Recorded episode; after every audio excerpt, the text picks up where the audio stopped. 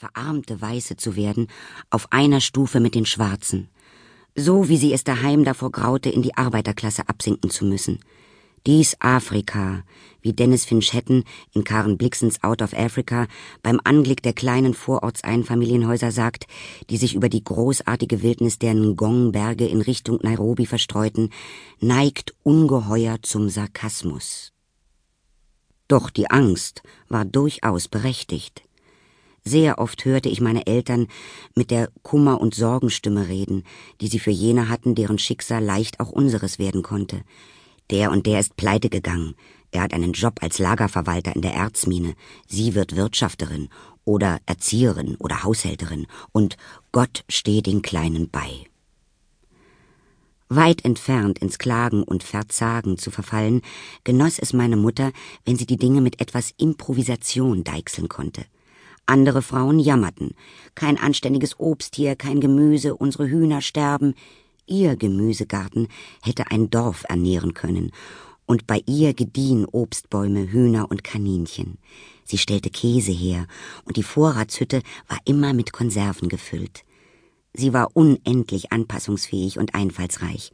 Sie hatte einfach zu viel Energie und Kraft für ihre Situation. Ihre Bestimmung wäre es gewesen, eine große Organisation zu leiten. Ein Krankenhaus eben oder gar ein Industrieunternehmen. Auf der Farm verschliss sie sich. Fünf Jahre nach unserer Ankunft auf der Farm sah die Lage so aus. Neues Land war gerodet, verschiedene Getreidesorten zusätzlich angepflanzt worden, doch bei der Landbank blieben wir weiterhin hoch verschuldet. Das Haus, das für die Dauer von zwei Jahren vorgesehen war, musste noch eine Zeit lang halten. Veranden und sonstige Anbauten waren hinzugekommen, Ihr achtjähriger Sohn wurde noch zu Hause unterrichtet, aber wie all die anderen Jungen aus der Umgebung verbrachte er die meiste Zeit im Busch. Ihre Tochter war nach einer Reihe schlecht gewählter Schulen, eine endlos lange Zeit, die sich dem Kind tief einprägte, aber nur ein kurzer Zeitraum und deswegen ohne Belang für die Erwachsenen, in einer Klosterschule in Salisbury untergekommen. Klosterschulen sind für eine junge Dame passender als sonstige Schulen. Hätte meine Mutter gewusst, was dort vor sich ging, sie hätte mich sofort weggeholt. Aber einer stillschweigenden Gepflogenheit folgend erzählen Kinder ihren Eltern nichts aus der Schule. Sie wusste nur, dass ich großes Heimweh hatte. Ein Anzeichen dafür, so sieht man es heute, dass zu Hause etwas gar nicht stimmt, doch in jener arglos denkenden Zeit nahm sie es als Ausdruck von gebührender und wohltuender Zuneigung. Sie fand nichts Anstößiges dabei, ein siebenjähriges Kind in ein Internat zu stecken. In diesem Alter wurden Kinder von Indien nach Hause geschickt und in Pension gegeben. In England steckte man Jungen mit sieben ins Internat. Was hätten sie denn auch tun sollen? Alle Farmerskinder besuchten Schulen in der Stadt.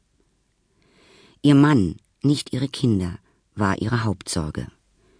Für den Tüchtigen und für diejenigen, die mit aller Willenskraft hinter ihrem Tun und Handeln stehen, ist es schwer, Menschen zu verstehen, die einfach nichts zu Wege bringen. Die Träume meines Vaters, in fünf Jahren reich zu werden, waren zu einem grimmigen Familienscherz geworden. Außerdem begannen die Preise ins Bodenlose zu fallen. Dahin die Zeiten, da Farmer mit Mais rasch ein Vermögen gemacht hatten. In ferner Zukunft noch lagen die Reichtümer, die sich mit Tabak verdienen ließen. Überall hielten sich die Farmer gerade über Wasser, saßen auf ihren Schulden, die sie bei der Regierung hatten, ließen die Rechnungen beim Lebensmittelhändler und Metzger anwachsen und hielten das Risiko mit Mischkulturen gering, wie zum Beispiel Sonnenblumen, Baumwolle, Erdnüssen und Sunnhanf. Damit waren in jedem Fall die Umstände gegen meinen Vater. Verhängnisvoller aber war sein eigenes Naturell. Ihm war eigentlich alles gleichgültig. Und ich glaube, meine Mutter hat es nie begriffen. Der Krieg hatte das, was in ihm steckte, nur verstärkt, und das war von ihrem Standpunkt aus übel genug gewesen. So musste meine Mutter gegen weit Schlimmeres ankämpfen, als sie sich vorgestellt hatte, obwohl sie sich daran hätte erinnern können, dass sein Vater, mit einer ehrgeizigen und energischen Frau verheiratet, das glückliche Leben eines Bankangestellten geführt hatte, der jede freie Minute beim Orgelspiel in der Dorfkirche verbrachte. Sich selbst überlassen, verträumte mein Vater sein Leben, zufrieden damit